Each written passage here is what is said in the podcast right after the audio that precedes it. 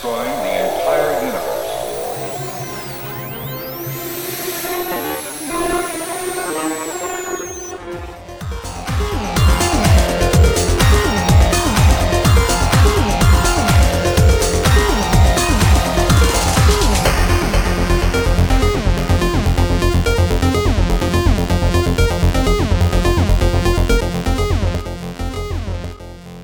Welcome to Radio Free Deimos, an ex-Syndraconis fan podcast broadcasting from a post-Deimos orbit on Object 17, Voltaire Station.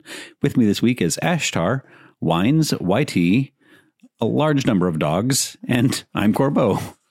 This week is Radio Free Deimos episode 59, Progenitus Town. Before we get started, I'd like to ask my co-hosts a little question. What have you done for your corporation lately? Well, on my part, Isway Station, of course, is an ag station that raises beef, and a ag station with a lot of animals is a very smelly place. Where are we going with this? And the women that run the air conditioning and filtration systems, sometimes it's very important to let them know what a good job they're doing and how you can hardly smell the beef farts. Where are we and going sometimes with this? You're supposed to acknowledge, no, this is really horrible. No one could reasonably be expected to do the job that you do. The important thing is knowing which one they want on a given day. Oh. And I got it right 3 days running. Oh, that's really good. Yeah. That's a hard thing in a matriarchy. What's that? It's the most important thing. This week, I set a bad example as a chronic underachiever. I believe that Pulse will respect that. It'll give other Pulse citizens something to work against. And just like you, I might have gotten you one beat. I did absolutely nothing for my corporations. Oh. For the last week and a half, I got to sit around and vegetate and enjoy my own time under the sun. Oh. Well, the artificial sun, but you know. Hey, at least you're still paying your utility bills and your rent. I am. That's news to me. This is a very lizard thing to do, sir. As far as your corporation is concerned, you are. Ah, good. I forgot I had added auto pay without consent, but yes. Auto pay without consent. We call that theft. If you pay extra, you can add consent. Yeah, but that was a subscription service I didn't really want to add. It costs like $4.99 extra. This is a logical paradox. If you choose not to pay for consent, are you consenting? No, we're legally required to add the consent fee. Wait, no. They tried bundling it into the service fee, but that didn't work quite as well. People were concerned when their service fee increased it from 10 to 14. This is like Orwellian consent. The only true consent is non-consent. Where do we get our inspiration? Ashtar.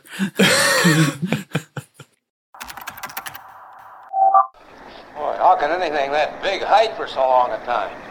Yeah. I wonder what their next move will be. Did I mention the new module last week? I guess not. There's a chorus of us. In recent news from HSD, there's a new contract. It's Hope. Hope is a sort of teen drama, a little bit the New Mutants style, I think, where a number of precocious young teenagers and semi-teens are ejected into space to work on a space camp sort of mission. The horror, the carnage. No, that's later. And you are lucky enough to be their teachers. We actually played through a big chunk of this. Yeah. That sounds familiar. It was really, really plagued with technical difficulties on every possible end. But it was a fun little campaign, and I really liked the social angle in particular. I think that's going to be out next month. Seb and I talked about it either next week or last week or soon, depending on how you view time and space. I love transcendent technology podcasting equipment. I'm from last week. So, yeah, I'm glad we could get together tomorrow today. So that's the thing. So be all we have in then?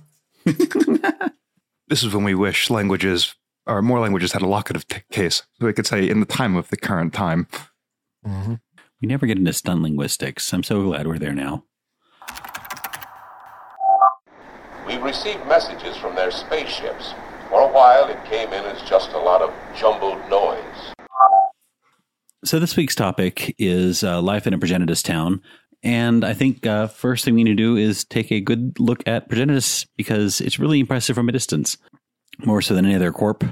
They build up, they build central, they build like cathedrals, and you are really meant to appreciate the wide view of a Progenitus town. The entire thing is tricked out in gleaming gold and white and sweeps inwards like a massive space church. everything kind of focuses on the central tower, the image, the corporation presence at the heart of the town. And it's very pretty. A lot of corporations would say that Progenitus wastes an awful lot of space, which they do, on public works, parks, and of course those remarkable gables. Is that the word? What is it? Flying buttresses. Buttresses. They actually do fly, too. That's pretty cool. Right. The hovering buttresses. But I think it's got a very commanding presence, does Progenitus, and that's unusual among the other corporations. I mean, ASR has those nice video displays, but that's...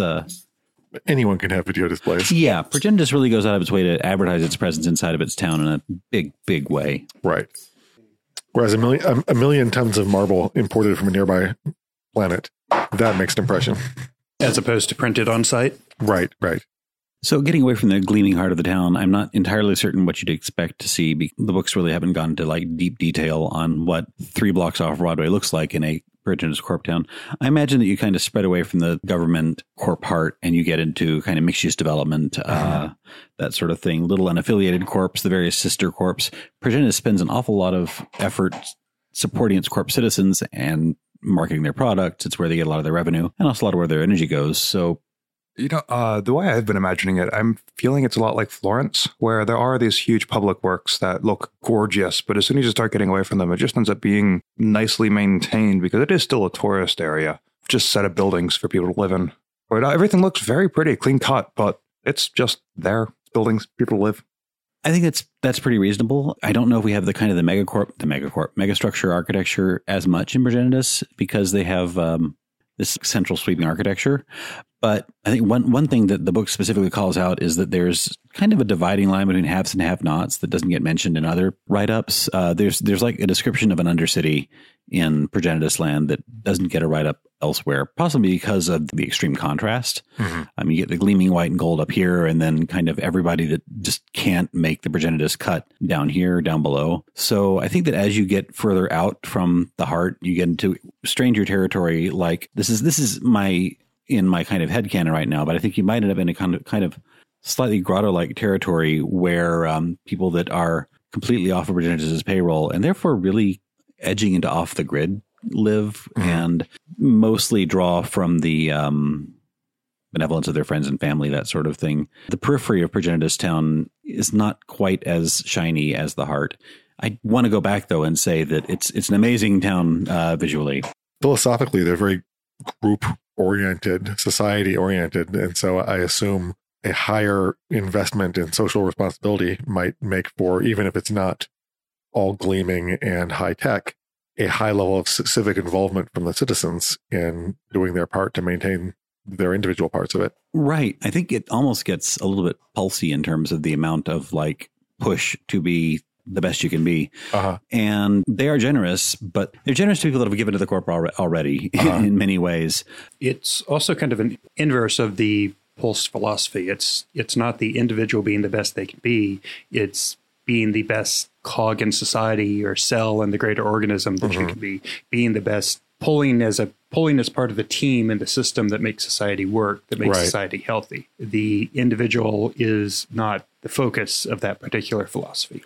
Marsco in particular is known for its safety net because you are always useful as a tick in the ledger cycle.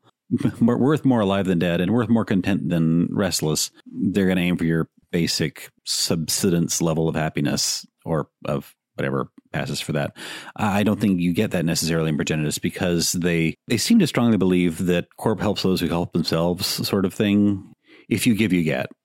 I subtly disagree in that I think you're kind of following the right roads, but not quite the right destination. Progenitus prides itself in a sense on being the good of the organism, the good of the society, the good of the whole. You can't go out and be the shining beacon of a healthy society if you have a bunch of haggard beggars on the streets, as it were. Progenitus isn't necessarily as interested in the individual beggars and the individual people who are in unfortunate situations or what have you, but they're very interested in making sure that they are not necessarily staying in said unfortunate situations, like by choice or not. Is this crazy aunt under the staircase or people being bussed out of town? I think it's a bit apersonal. It's not... Progenitus bureaucracy is not necessarily interested in the health of the individual, or even to a point of where the individual is going. It's reintegrating them into a useful and helpful member of society. And whether that is by choice, because they choose to do the right thing, by offering the gains of gainful employment and useful life and letting them see the light, or by basically corporate brainwashing to get a convert, none of these Progenitus is above. As long as the end result is a healthy environment, the health or the cutting away of the disease portion of the organism, as long as it leads to a more healthy society, all's good. Well, but explicitly in the books, there is kind of this have-not branch of Progenitus life that isn't called out in the other Corp Town descriptions. Absolutely. I mean, you're talking about a fairly massive bureaucratic administrative overhead. This is definitely the health of the organism for maybe not the few, but not the everybody. If you're looking like everybody is equal, everybody gets the same, and you get ahead based off your skills, you're looking at Marsco. Much more generic. What's the word? Starts with an E. Get ahead based off your skills. Expertise? But egalitarian? That is yes. Much more egalitarian type society, and that's not really Progenitus. But going back to kind of Sound and Silence, the suggestion is that it's not maybe crazy busy, but it's a challenging life. Let's not say difficult, but challenging, living in Progenitus land and kind of keeping up with Progenitus' expectations of yourself. And it's not one that everybody can handle. And that way it kind of echoes Pulse, that it is easy to kind of not be able to stay on the treadmill like your neighbors. Sorry, totally got off on the tangent there, but that was what I was going to say. So for those of you who wanted a definition of egalitarian, because it's not a word commonly used in conversation, it is... a relating or believing that in the principle that all people are equal and deserve equal rights and opportunities. Sure. This does not say anything about whether or not they will always get them. This is a, if you work for it, you will have them. And some animals are more equal than others. It's not a farm. This is Progenitus. It's a religion, not a farm. You have to go one layer deeper. Ah, right. What's one layer below that? It's a corporation. Corporations from there on down. You're right.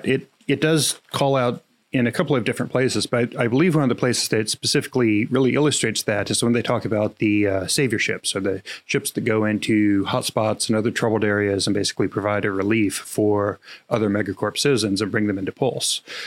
A lot of the people that they're picking up through that go into head of initiation within Progenitus, and I believe it was mentioned somewhere that the people that come out of that are not necessarily high on the Progenitus social scale, but they are some of the most devout believers of the Progenitus creed, as it were. And they're generally are not particularly wealthy, rich, or living comfortably, but they sure believe in the system. Well, all right. The question of like, what does it mean to be rich in Progenitus is kind of its own open-ended discussion. Progenitus does not give large cash rewards generally. The demeaning thing to say, I guess not demeaning, the more realistic is the wealth you have in Progenitus is the amount of sunk cost you put into it that you're hoping to get back at some point. You could say that. That's dark. I mean, that's the, as you're saying, like the people who, the kind of the brainwashing, it's very cult-like, and cult-like is a lot of sunk cost fallacy, where the more you put into it, the more you believe that you will get something out of it because you've put everything into it, and therefore just walking away is no longer an option. So you have to believe more and therefore put more into it. That is sunk cost fallacy in a nutshell. Well, no, I agree with you. I think that is a very dark reading. The more surface reading is simply that Progenitus rewards good corporate values and good corporate living and good corporate investment with a good return. That tends to take more the form of lifestyle perks of better living arrangements, better luxuries, better privacy, more servants. Progenitus has an awful lot of living servants, more so than any other corporately, because they put people to work. And those people are frequently put to work working for other corp members. But very little of this takes the form of the kind of cash you can use to go crazy Broadway style or run off to go join another corp. And also, I think that might be a damper on philanthropy and kind of giving, because it's easier to make a donation to someone's charity of choice or to give $5 to your down and out cousin when you have physically $5 or 5 creds or something along those lines. Whereas when you just have a really good living chip, what is, there's a term for it in the game and I forgot what it is. Living wage? Well, no, it's the lifestyle tag, maybe. Someone look in the book. If only we had a core rule book right here. Now, if only I could figure out what page it might be on. Right, because your gazelle character had that. Yeah. Stipend? It's like a stipend. It's faux money. I wonder how much of this will cut and how much of it will leave in. I think you're thinking of 1.0. In 2.0, it's rent. No, 1.0, it's rent. 2.0, rent. But there's like a lifestyle. Yeah, there's a thing that entitles you to a certain amount of being treated as a VIP in a certain... Yeah. Okay. Lifestyle tag. I used that word. I used that very word. I just didn't remember it properly. It equips in your ear slot. Really? Oh, that's cute. Okay. The dogs have found a squeaky toy in the vastness of space. So Progenitus doesn't tend to give material physical rewards in a cash form so much as giving you a really nice lifestyle tag. I mean, there's going to be some money back in your pockets, but by and large, you're given privilege. Society rewards. As you said, privilege. Being... Right. Better seats at the entertainment venues, closer standing during the different rituals and what have you, closer seating at the corporate board meetings. But that lack of liquid takes away from a lot of your options, particularly in terms of pushing that money elsewhere. And that's a very effective high-level organizational style. When you give all of your rivals white elephants, they have to spend a lot of money keeping those things up. Another thing that's kind of called out in the book is that Progenitus is very... pro its own corporations and citizens and things like that. Probably the closer you are to the Spire, the more you're going to see representations of the good people of Progtown and what they can do and what they can do for you. So they probably invest heavily in their local artisans and feature their products, a fine selection of local cheeses, that sort of thing, as a statement of mission. But the further out, I imagine, you go, the more kind of you'll get other corporation enclaves, that sort of thing. Closer to the Spire is a reward all in and of itself. Yes, you get better lighting for one. And the Wi-Fi really improved. That thing's a great antenna. Communal living, that's also kind of an important aspect of Progenitus life. I get the impression that at the lower rungs, it's more like being in kind of a hostel, not hostile, but hostile situation. Mm-hmm. Hostile, but also barracks, monks, seasonal workers, that a lot of different types of communal living come in, and a lot of them also have parallels to kind of the social class that you're talking about. Yeah, I think that we're going to, at a PC level, you're going to be probably at least have your own, some degree of private space. I think the way it tends to work is that like sleeping areas and like your study and office, things like that tend to be more private. But the TV room, frequently the dining room, that sort of shared space, they emphasize shared space in a lot of places when they can. Right back to college dormitory time. Yeah, very much that. Co-op living. And again, the more ranks you have in Progenitus Elite, the more of your own space you have, but then you tend to get situations where they'll be sending in employees that you really can't quite get rid of. There's always a certain sense of being watched in Progenitus, not necessarily in a bad way, but you're always part of the community, and the community is always watching you, either covertly or vertly. You don't need any secrets if you have nothing to hide. Well, absolutely. That's quite true. And one might, for kind of monastic reasons, choose to live in more humble settings, in more integrated settings. Or I can imagine the Prog Corp member on board your tiny cramped ship saying, oh, yeah, no, this is just like home, and really, really bothering the rest of the cramped people. Like the Pulse guys. No, I hate this. Oh, we can fit 4 bunks in this broom closet. It'll be great. And the tiny dog under the floorboards. It's probably more emphasis on missions, more corporate slogans, more corporate branding. When you're in Progenitus land, you're very much in Progenitus land.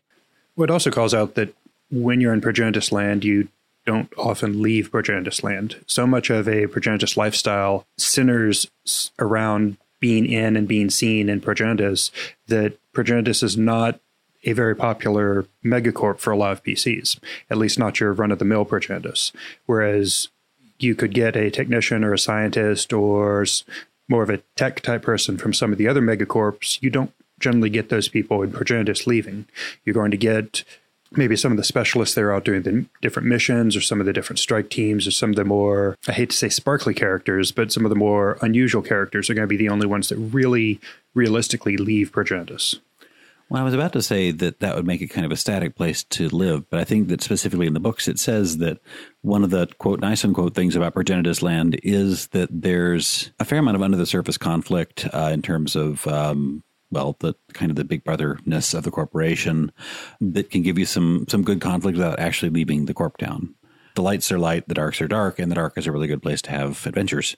Or if you're interested in very canon intricate intrigue, high-level diplomacy and negotiations, and that type of, like, in a medieval game would be more of a courtly type setting. Progenitus could be a very good hotbed for that. It has a lot of that same setting. For running intrigue-based operations, it could also be very interesting considering as there is not a lot of privacy, your characters will have to be...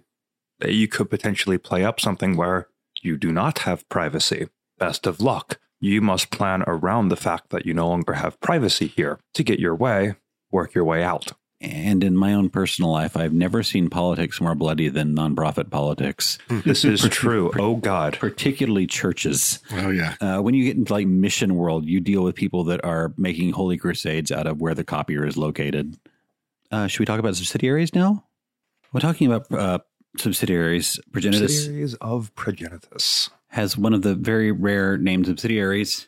You don't get a lot of those outside of Marsco just because that's Marsco's thing is spinoffs. But a Progenitus subsidiary formed a major plot element in Fate's Fangs. And so it's worth calling it out here because it did. And I think it shows a certain type of Progenitus subsidiary. One of the way a lot of corporations, megacorps, use their subsidiaries is plausible deniability. Progenitus is best known for kind of its public works, but they are a medical corporation. They do a lot of research on the side, and some of that is not necessarily ethical. So Revitalon... It's all ethical. It's just not your ethics.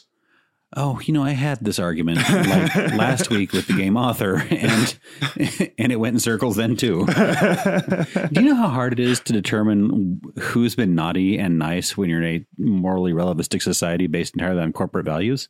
Everyone's naughty and everyone's nice. Yes. Bonk. You're nice if you're making me money. You're naughty if you're not. Okay, that's probably fair. You know, I thought... And very straightforward. I thought that naughty was pretty much whether or not you made your parents frustrated this year. But no, it's more complicated than that. Oh, joy, then I'm on the ban list. Okay. Anyway, neither here nor there. So Revitalon is a medical research technology engaged in some very, very shady stuff. And that's one of the main plot engines of Fate's Fangs. And that's one of the sorts of subsidiary corporations you might get in Progenitus or really anywhere. A third party to blame research on in case you get caught. But everybody's doing it. That's fine. And it's not even unless you get caught to a certain extent. One of the core concepts of Progenitus is that the ends do justify the means. If you have to amputate a section of the organism of society to be a healthier society, you don't weep over the excised bit. It was quote unquote bad, evil. It was not contributing. And now it's gone. Society is healthier as a whole. That springs from the root of the medical corporation and the surgical or the triage type viewpoint that they started with. But it's very core to the corporation now. If you want to see a corporation that will make some utterly ruthless decisions on the field very quickly and without any sign of regret, Progenitus will get the job done. Hopefully everyone lives. Maybe not in their normal state of being entirely intact, but everyone will live. Well, hopefully, but that's not part of the mission criteria, as it were.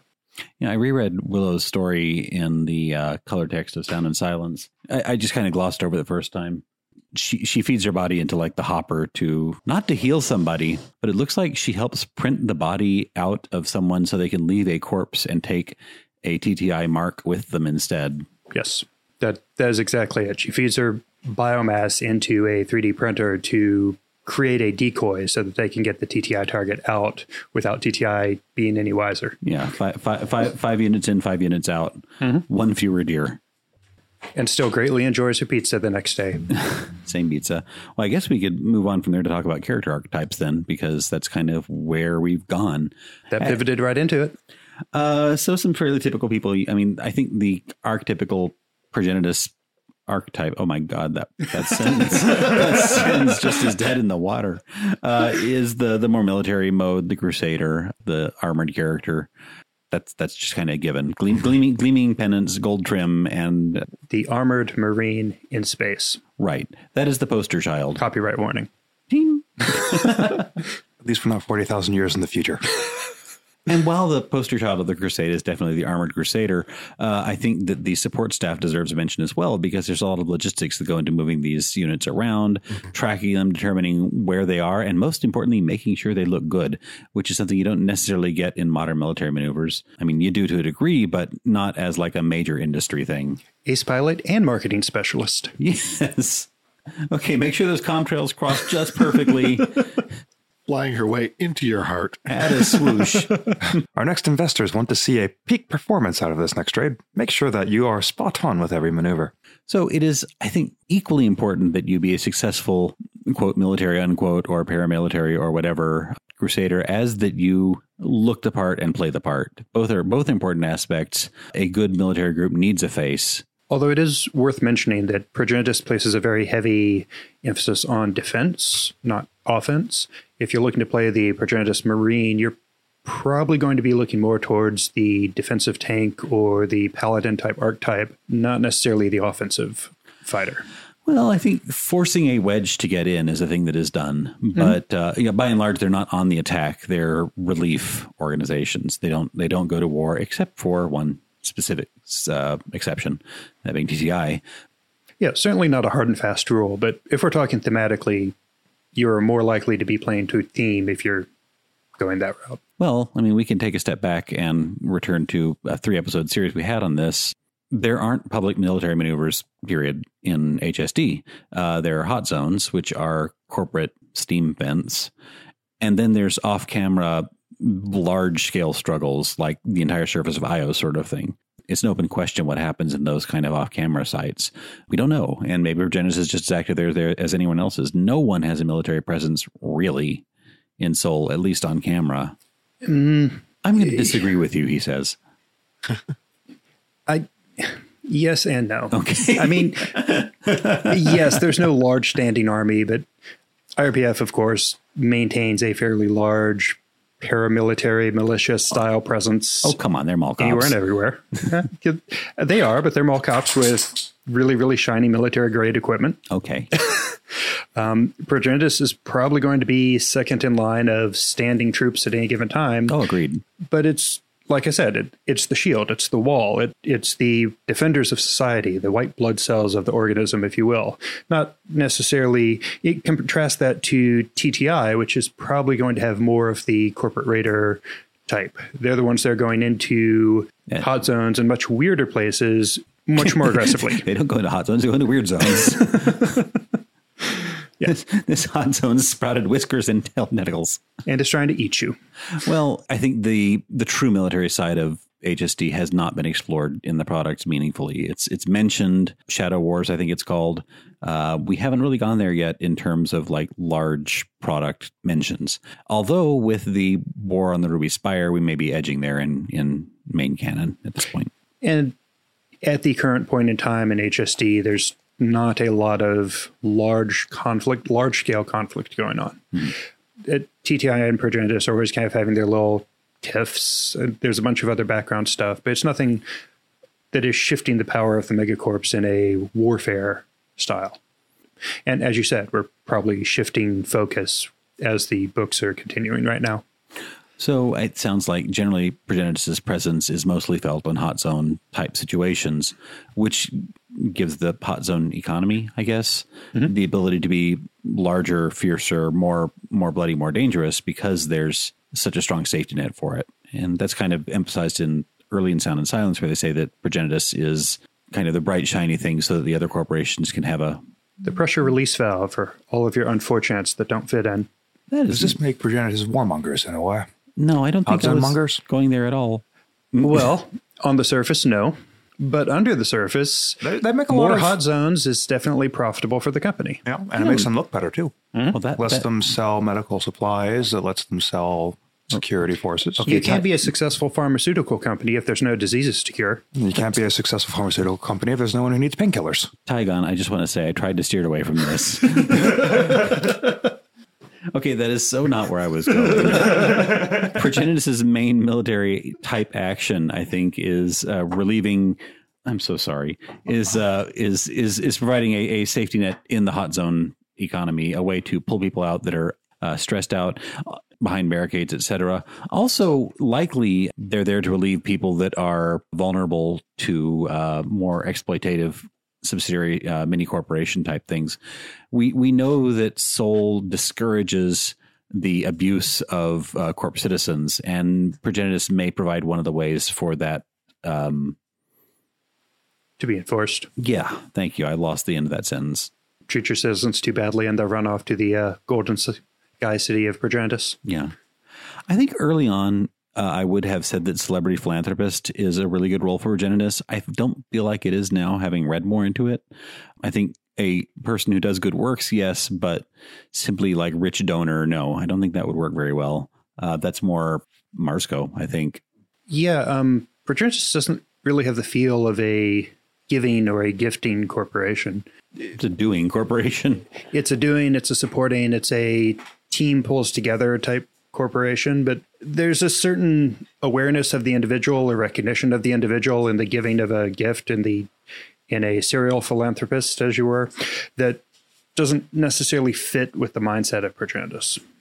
I think this kind of goes back to our campaign. The idea of a Progenitus journalist character seems like it'd be a really strong one because, I mean, they have a deep history of whistleblowing, and that could easily continue today. That'd be kind of a fun character, someone who's there to make sure that the secrets are exposed. More Spyglass, but it's where their roots are. Well, they also have the very core concept of the pilgrimage. You leave Progenitus so you can experience the rest of the world, and therefore you come back and you enjoy being in Progenitus much more because it's safe and it's stable and it's predictable. I was actually about to ask if, because I'll admit my knowledge of Progenitus is a bit lacking, if they had something like that, because it seems like the kind of corporation that would encourage kind of self-discovery to see how shit the world is. So you can come back, be here, be more knowledgeable, and then carry on as a more stout follower of their beliefs. I'd say yes and no on that one, because it's like what we say here. They tend to have enclaves. That's a thing that Progenitus tends to do. When you are out and about in another corp town, it is likely you'll be encouraged to stay close to or in orbit around Progenitus. Ghetto is not the right word, but enclaves, to stay in the local pockets of Progenitus because they monitor. Now, that doesn't necessarily apply to nothing really applies to PCs necessarily. That's not what PCs are, but it is kind of part of their texture. Progenitus citizens occasionally have issues figuring out just how to provide for themselves in other corp towns when it's not just given to you by the corp. I could believe that. Where's the buffet? Medical researchers. I think the like modern Progenitus has lost a lot of its kind of medical edge in terms of its corporate image, but it's still there. In First Ed, they were the only corp that had medicine as a skill. And that's still a part of them, but it's kind of fallen backwards behind the crusade in terms of like what you see on TV. I guess TTI gets all the really disturbing medical characters now. I mean, everyone pays attention to the mad scientists. You don't look at the lab guy that's just going to work and breeding bacterium every day. In terms of character types that are kind of called out in Sound and Silence, we have a very strong military vibe there, beginning with the field saviors, which Willow is one of the signature examples. These are fast-moving combat medics and field operatives. They tend to put laterals in this role more than any other corporation would because laterals are very fast and have a low profile for bullet hail. That's good. It's nice to there's work for them, too, because they sometimes have trouble there. And if you blow off one of their legs, they still get around pretty well. Yeah, they got three. You know. Another kind of group of characters in Progenitus Crusade is the Donjon. This is really a defensive version of a strike force.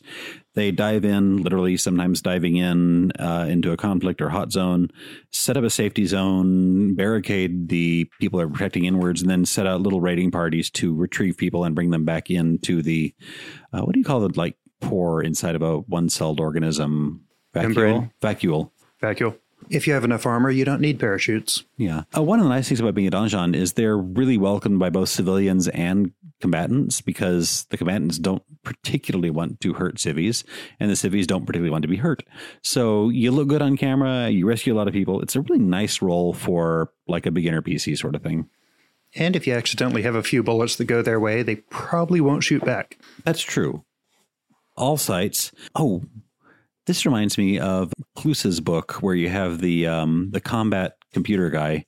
Oh, the battle controller. Yeah. Strategic battle controller. I forget. Yeah. So there was a fun, we've mentioned them a few times, a fun military science fiction series by an author named Cluse, Points of Engagement, I think it's called. It's very kind of military procedural space grunts sort of thing.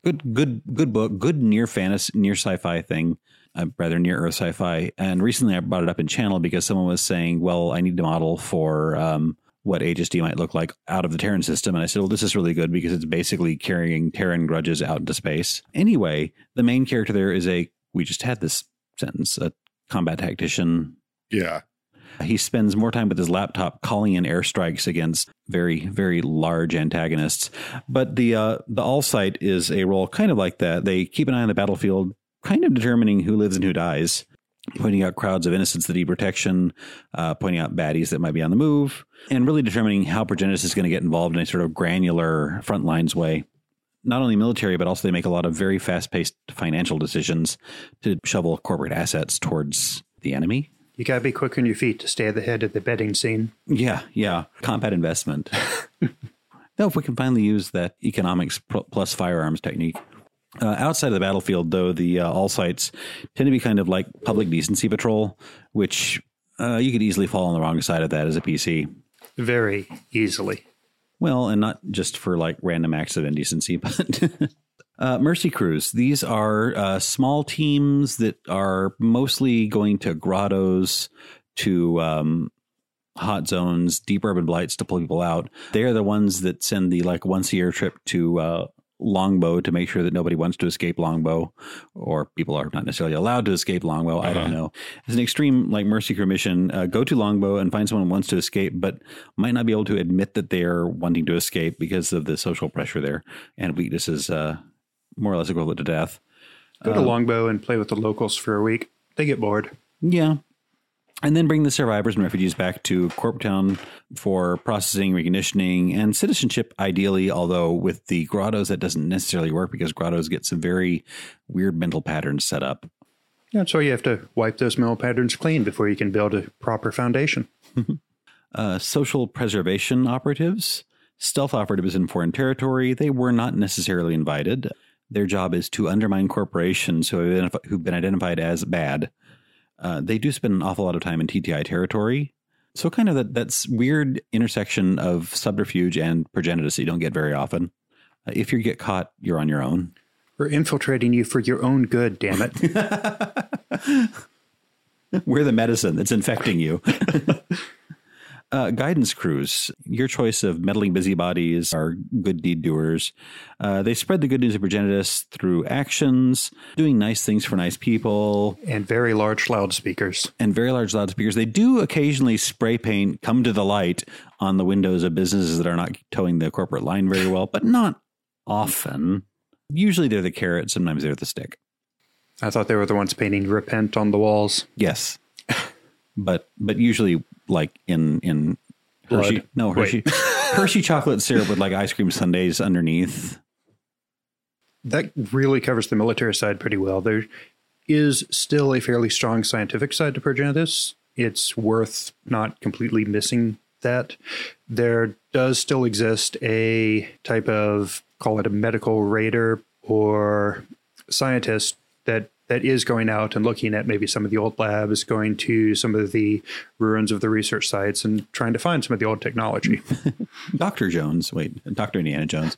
Yeah, like a medical archaeologist almost, which is fun considering that viruses can, well, an old virus can be as dangerous as a new one. When you're talking about research labs, if it's in ruins, there's probably a reason for it. Yeah, again, I don't think the medical side of Progenitus gets as much coverage as it might have used to because they've gone so far into public works.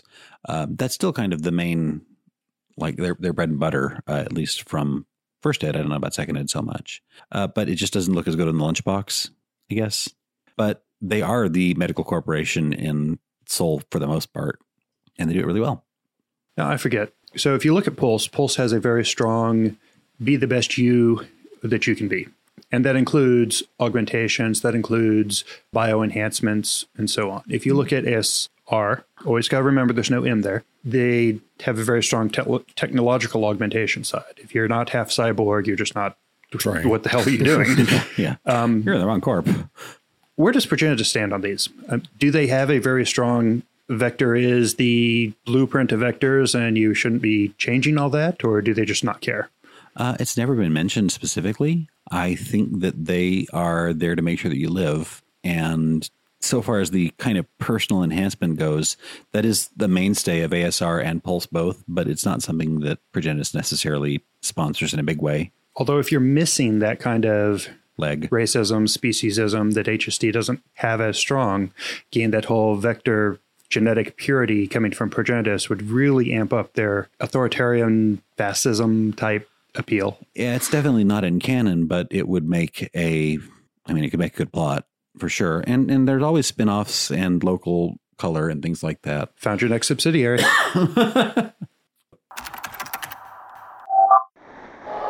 comes a time in each man's life when he can't even believe his own eyes. Well, after your description, I don't think I'd want to see it either. So in terms of what's been awesome in the news this week, there's been like 72 different articles about black holes all over the place, and Titan and Triton as well. Lots of fun astronomy stuff. A lot of moons of Jupiter have been getting a lot of coverage lately, moons of Saturn as well.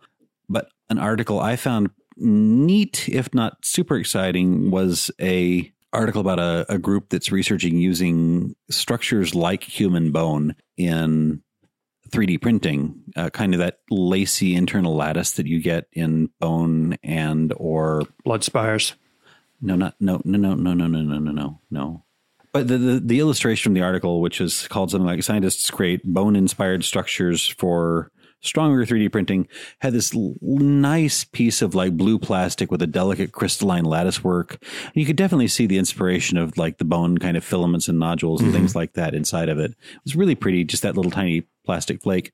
And another thing that's been turning up an awful lot in the news lately is the intersection of 3D printing and Mars. So let's see where this goes. It's exciting and right now in the news. Oh, I know. Is it Mars? Yes. Actually, it's like an art gallery in Sweden, I think. That was a neat little article, though.